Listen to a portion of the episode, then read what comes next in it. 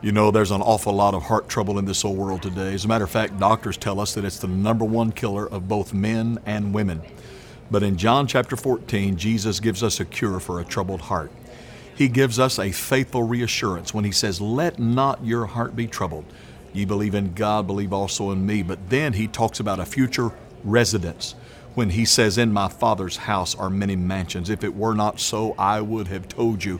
But then He gives us a firm resolution when he says, I will come again and receive you unto myself. Well, that just calms any troubled heart. Know that I love you today and I'm praying for you, and I look forward to seeing you again for just a minute.